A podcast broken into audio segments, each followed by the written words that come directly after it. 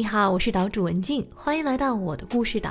你正在收听的这个系列叫《凡人不凡》，是一档专访有趣人类的播客节目。在这里，你将会遇见成千上百种不一样的活法，以及这群不太平凡的人真实又平凡的一面。如果你对故事、旅行、人生和成长类的话题感兴趣，欢迎在文末扫码添加我的微信，由我邀请你入驻故事岛的岛民群，和一群积极正向的伙伴们一起相互赋能，驶向自己的远方。这期的节目很特别，因为是我们的新春特辑，我来给大家讲一个容融合了飞镖、爱情、求学和春节的故事。故事的发生地点在巴黎，时间跨度是十年。这个故事会让你对人生意料之外的计划、人生优先次序的选择和女性的社会和家庭价值这些话题提供另一个角度的思考。如果你恰好在巴黎，如果你不知道如何做选择，如果你也是一名母亲，那读完这一期的故事会对你有些许的启发。那个纸真的就是很脆薄，然后你要戴手套翻。可能有的人可以云淡风轻的处理工作跟家庭，但是我觉得我做不到。可是下面谁培的土，谁育的苗，谁谁栽种的，谁灌的水，这个协会就是为了让大家有凝聚力，然后呢提升这种幸福感、满足感。你会发现这个小朋友，从他们的眼中是没有任何偏见的。他们不知道什么叫偏见。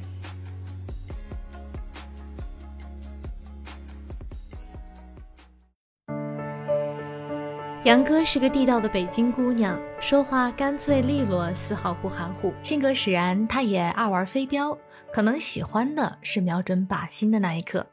她的人生一直按照她既定的目标行进着，直到来了法国。大学刚毕业那会儿，杨哥给自己的人生设定是要做个女强人。他想进入社会工作，在大机构或者大学里教书。社会学专业毕业的他，做的第一份工作是进入一所职高做社会学偏心理学的老师。他回忆当时的这份工作，感觉特别有意义，因为是帮助青春期的孩子们建立良好的人际关系。工作虽然有意义，但是杨哥还是觉得缺了点什么。想起了以前的老师曾经提到过，法国的社会学特别先进，于是就想出国镀个金。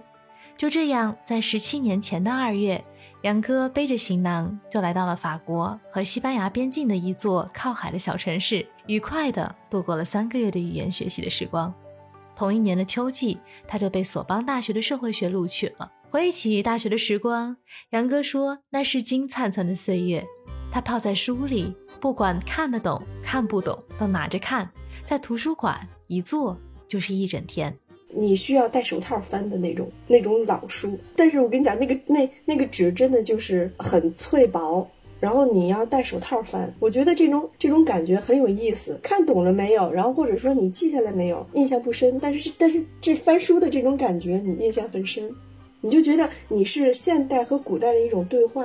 杨哥求学的索邦一大毗邻巴黎著名的双叟咖啡馆和花神咖啡馆，这两间咖啡馆曾是文人墨客们的畅谈之地，像海明威、加缪、萨特都是这两家咖啡馆的常客。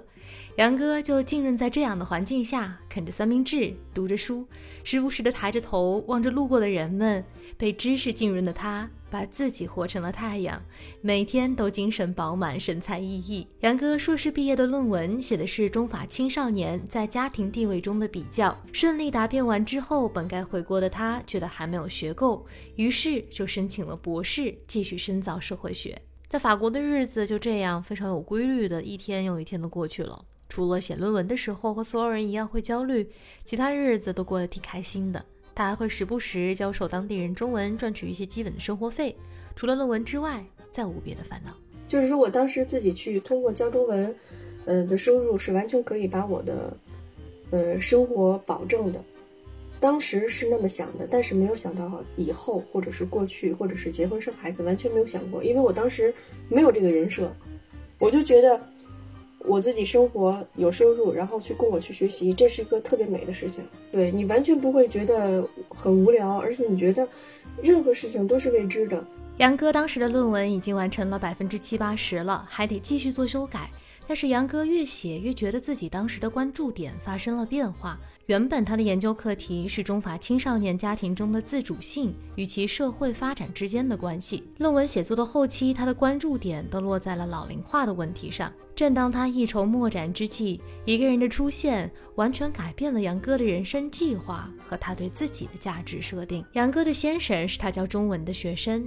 一来二往就熟了，茫茫人海中，他俩却都有着玩飞镖的兴趣，于是便相约在巴黎各大咖啡厅比试技能，结下了革命般的友谊。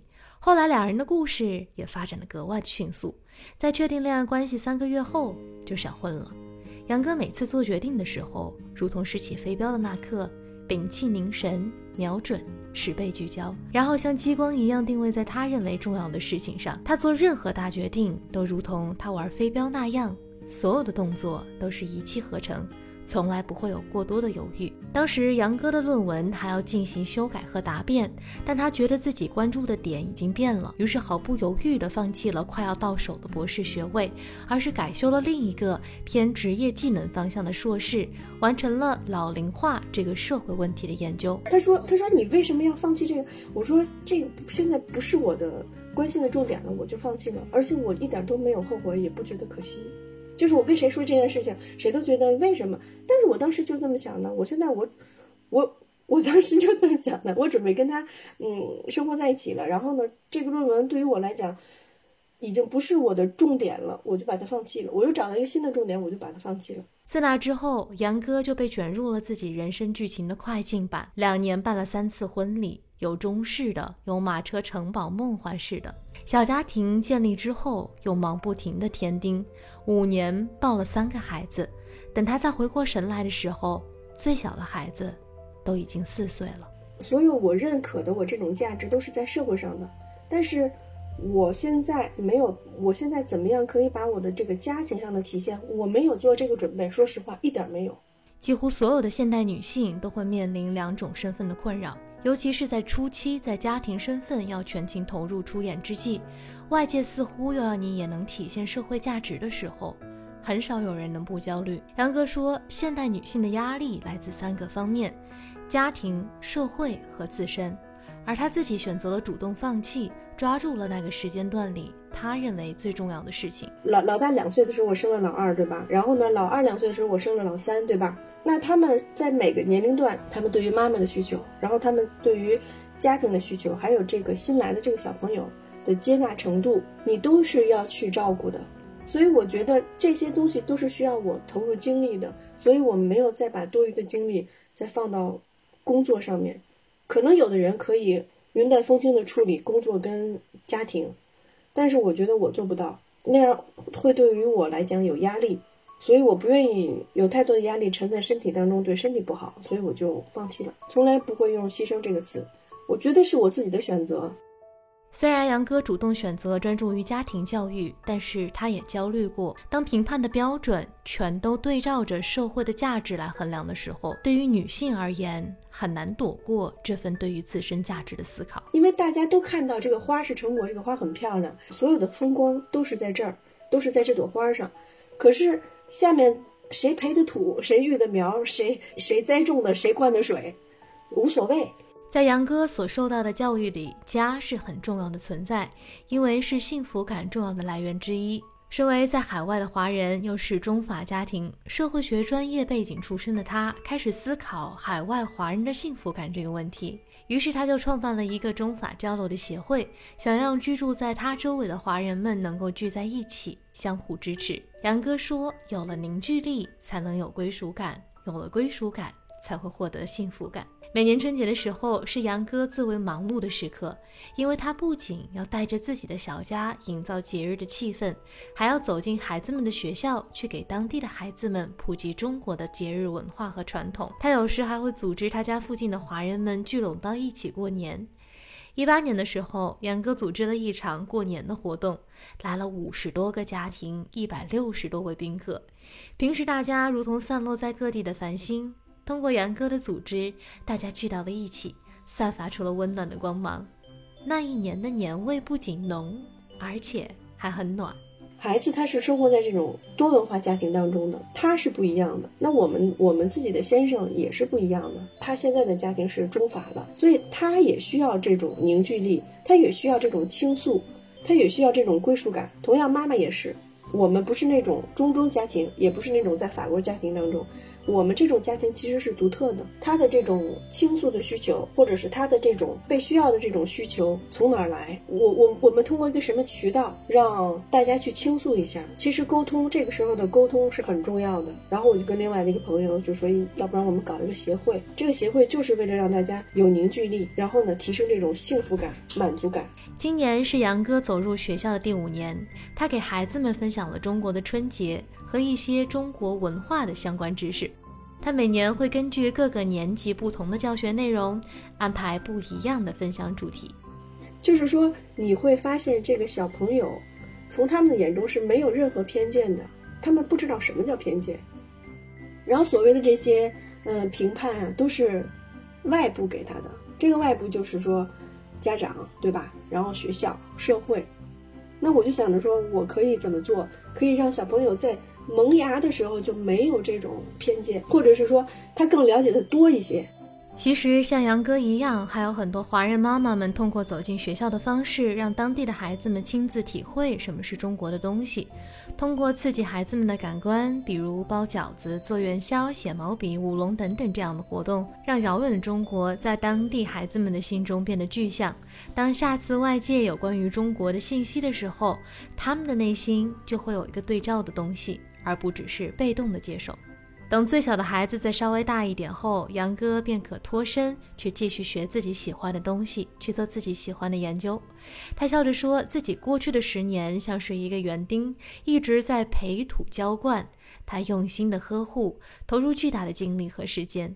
他相信，种子一旦破土而出后，他们便会势如破竹，便不再需要他去操心了。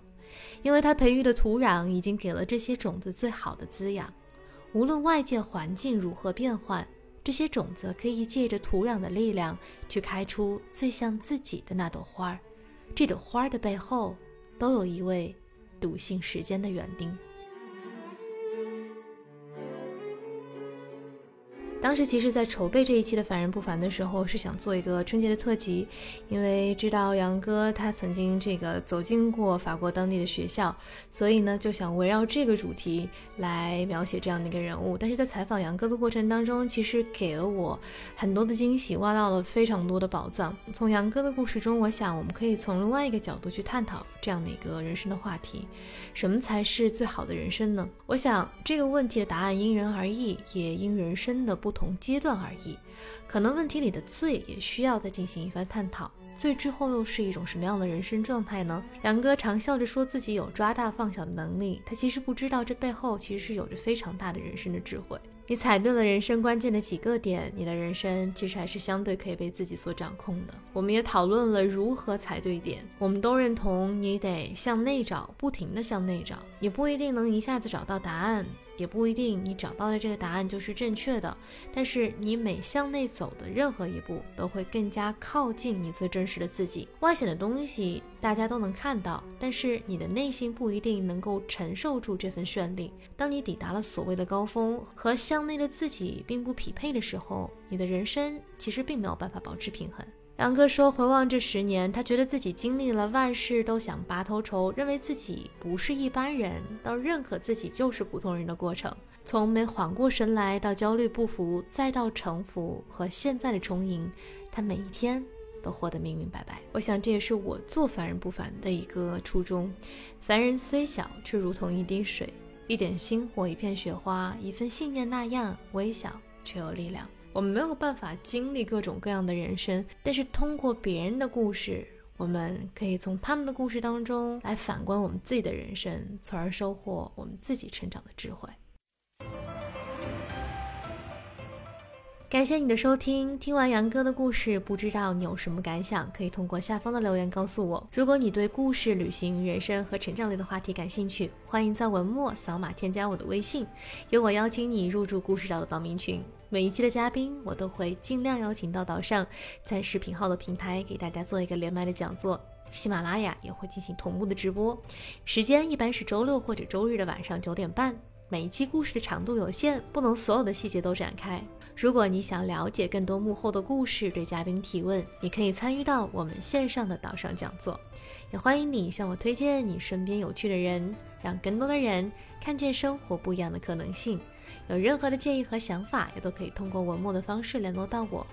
谢谢你的收听，文静在巴黎向大家问好，祝大家新年快乐，牛年大吉！我们下期节目再会。